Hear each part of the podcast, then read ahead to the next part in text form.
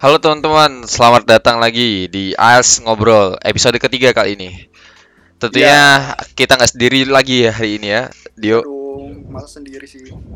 Kembali lagi dan aku Dio, Aku Rendra dan hari ini kita bersama salah satu sosok yang hebat di balik berdirinya salah satu komunitas di Malang yang cukup terkenal dan itu sangat amat membantu banget buat kita-kita yang mungkin mengalami masalah mental atau gimana gitu. ya kesehat tentang kesehatan mental lah Iya, intinya. bener banget. Yaitu ada Kalinda. Halo Kalinda. Oke, halo teman-teman semua.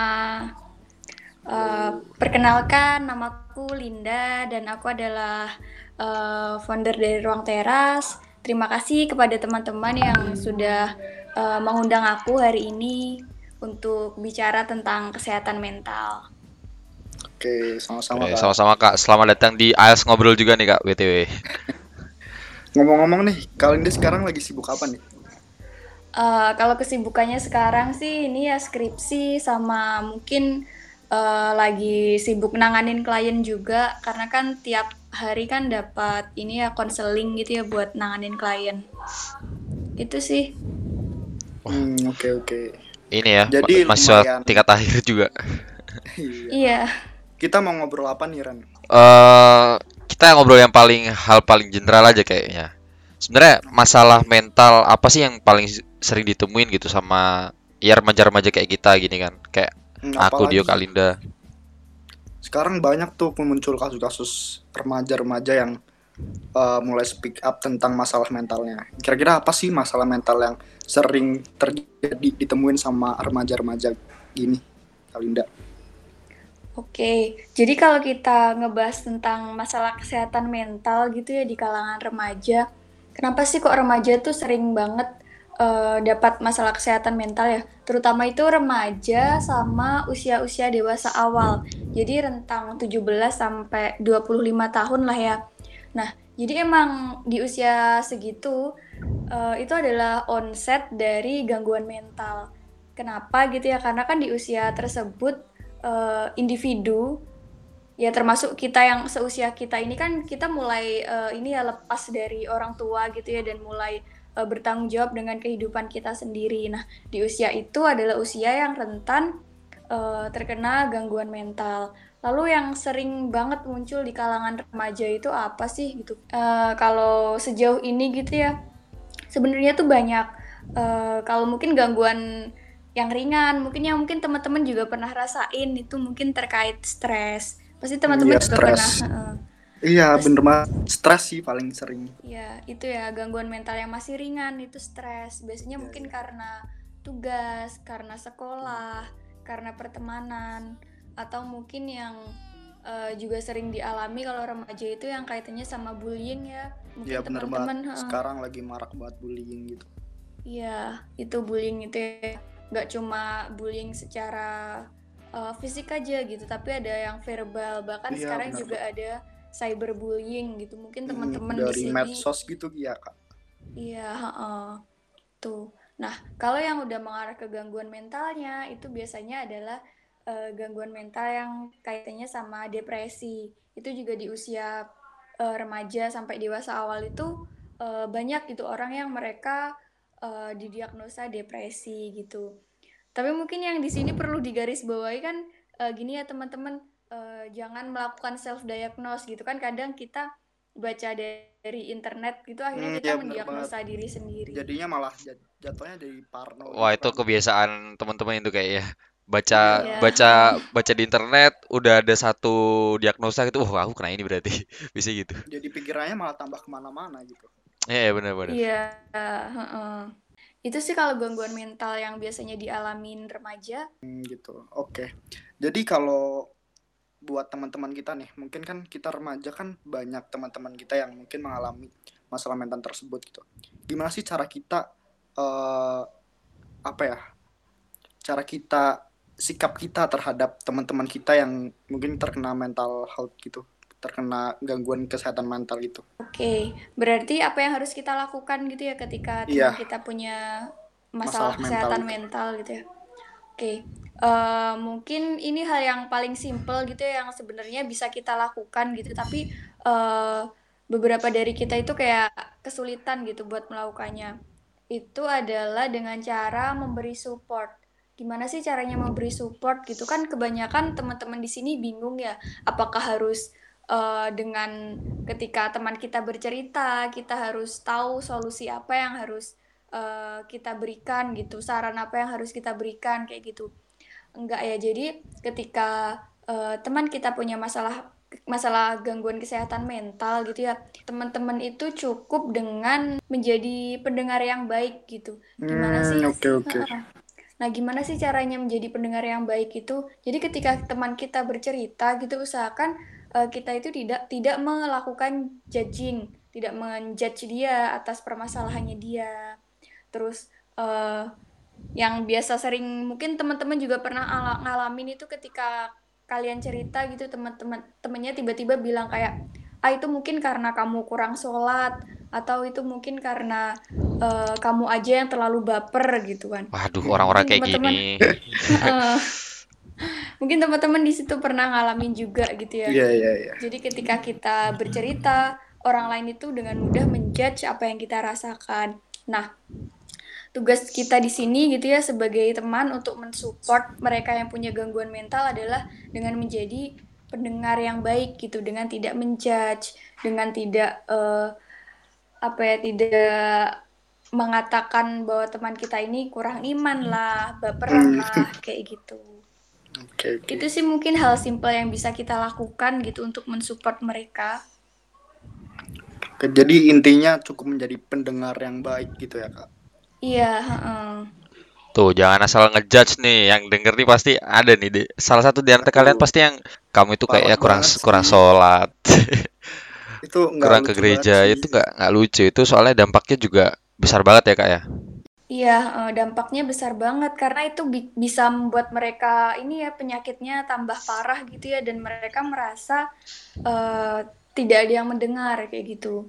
Itu justru malah mengarahkan mereka uh, biasanya yang paling parah itu adalah ke tendensi bunuh diri kan itu hmm. bahaya lagi ya iya marak tuh sekarang remaja-remaja yang apalagi di era pandemi kayak gini ya iya uh. Oke. Jadi uh, seberapa penting sih bagi kita para remaja khususnya buat ngejaga kesehatan mental kita? Gimana tuh kak? Kalau ditanya seberapa penting gitu ya, uh, sebenarnya karena kita apa ya tinggal di masyarakat gitu ya di mana kesehatan mental itu masih di nomor dua kan gitu ya dibanding kesehatan fisik. Padahal sebenarnya uh, kesehatan mental dan fisik itu sama-sama penting gitu buat uh, setiap individu gitu. Karena mental dan fisik ini kan dua hal yang uh, berkesinambungan gitu yeah, ya. Yeah, iya, ketika uh, jadi ketika fisik kita sakit gitu kan kadang mental kita juga, juga sakit kena, gitu. gitu. Uh, ya. Begitupun sebaliknya, kadang pun gangguan mental itu uh, bisa mengarah ke gangguan fisik. Kayak misal orang-orang yang uh, mereka emosi, uh, suka marah-marah, terus nggak bisa mengendalikan emosi, mereka kan lebih rentan buat terkena uh, apa penyakit jantung gitu ya karena tekanan darahnya yang tinggi. Nah sebenarnya mental dan fisik ini uh, dua hal yang berkesinambungan kayak gitu. Jadi emang penting banget gitu buat menjaga kesehatan mental. Hmm. Dan itu dimulai dari dengan menyadari uh, apa gangguan-gangguan yang ringan. Jadi semisal kita stres gitu usahakan uh, kita langsung atasin stresnya gitu karena kalau hmm. itu dipendem lama kelamaan akhirnya uh, bisa mengarah ke gangguan mental yang lebih berat kayak gitu. Hmm, iya. Jadi buat teman-teman nih kalau ada masalah sepele tentang stres tentang apa pun itu, jadi segera mungkin cari solusinya gitu ya. Oke. Jadi indikasi saat kita sedang mengalami gangguan mental atau mental kita nggak stabil gitu apa ya kak? Oke, uh, ciri-ciri ketika mental kita nggak stabil ya berarti. Iya. Sebenarnya Sebenarnya banyak ciri-cirinya. Mungkin yang pertama bisa disadarin dari diri sendiri itu adalah ketika uh, apa yang kita rasakan, semisal kita lagi stres nih banyak tugas gitu, uh, itu udah berdampak ke misal kehidupan sosial, jadi nggak bisa bersosialisasi atau mungkin nggak bisa fokus konsentrasi ketika kelas nggak bisa mendengarkan dosen atau nggak bisa mendengarkan guru. Itu kan otomatis uh, mempengaruhi aspek kognitif ya. Jadi kayak kita nggak bisa konsentrasi. Nah itu udah jadi indikasi bahwa uh, mental kita sedang tidak baik-baik saja. Itu kalau yang disadari dari diri sendiri ya.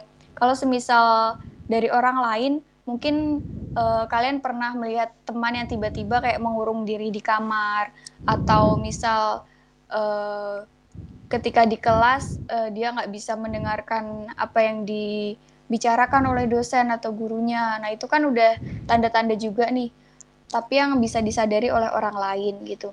Tapi usahakan ketika kita memang udah ada indikasi nih terkena gangguan mental gitu ya, usahakan teman-teman semua di sini langsung uh, mencari pertolongan gitu ya. Entah itu self help dengan membantu diri sendiri maupun dengan uh, cerita ke temen atau melalui konseling juga bisa. Hmm. Okay. Jadi sekarang banyak juga tuh yang misal stres atau apa itu foto profilnya tuh nggak ada semua gitu misal. Kan sering tuh sekarang uh, remaja-remaja kayak gitu.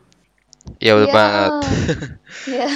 langsung kelihatan gitu kan wah ini ini anak lagi ini kayaknya lagi nggak baik-baik aja gitu. Iya dari medsosnya aja tuh kelihatan gitu loh. Dari updateannya mungkin statusnya di WhatsApp atau di Twitter atau di mana gitu.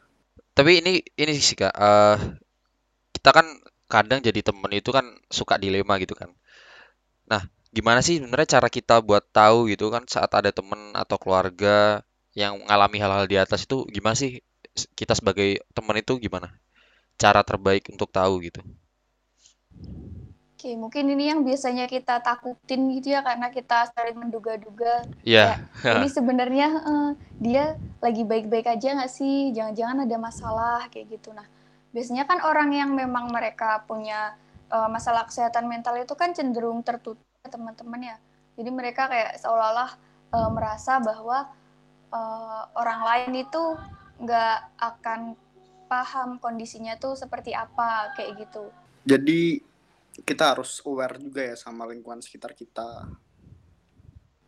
Iya jadi dengan apa namanya uh, kita menanyakan gitu ya apa sih yang dirasakan sama teman kita atau keluarga kita gitu. Padahal itu kan cuma satu step gitu ya dengan menanyakan iya, iya. gitu. Nah, itu udah bisa membantu mereka gitu. Mereka akan merasa bahwa oh ini loh orang lain ternyata peduli sama kondisiku kayak hmm, gitu. Jadi dia tuh ngerasa kalau orang-orangnya tuh orang-orang sekitarnya tuh peduli sama dia gitu. Jadi buat teman-teman tuh harus aware lah sama lingkungan sekitar kita eh, ngomong-ngomong masalah kesehatan mental yang gak stabil nih itu apa sih uh, cara kita gimana buat tetap ngejaga mental kita agar tetap stabil gimana tuh kak? Oke berarti gimana caranya untuk menjaga agar uh, mental kita tetap sehat gitu ya? Uh, iya Uh, jadi sebenarnya caranya itu banyak gitu ya. Mungkin yang bisa kita lakukan salah satunya itu adalah dengan self help. Jadi kita kayak uh, membantu diri sendiri. Gimana sih uh, caranya agar ketika kita ada masalah gitu, akhirnya kita bisa uh, tetap stabil gitu. Mungkin yang sering dilakukan itu bisa dengan kayak journaling, atau misal dengan kayak olahraga atau mungkin teman-teman ada cara lain kayak misal meditasi. Beberapa orang itu bisa dengan cara apa namanya curhat ke temennya kayak gitu. Nah itu bisa uh, membantu. Atau yang kalau hmm. semisal gangguan mental itu dirasa udah parah nih nah berarti uh, kita harus minta bantuan dari profesional. Gitu. Oke okay, oke. okay. Eh, nah, ciri-cirinya ketika gangguan itu udah parah tuh gimana sih? Pertama tuh ketika itu udah ada tendensi gitu ya buat melakukan bunuh diri. Nah, itu berarti bisa dikategorikan bahwa kondisi tersebut udah parah dan memang udah harus minta bantuan dari profesional. Kayak gitu, teman-teman. Jadi kita harus Oh berarti ini ya kak, apa namanya, ketika sudah tahu teman kita ini ada tendensi untuk bunuh diri, apalagi sudah eh, apa namanya, yang melukai diri sendiri lah istilahnya kan, itu kan udah Iya, banyak banyak banget kan yang kayak gitu.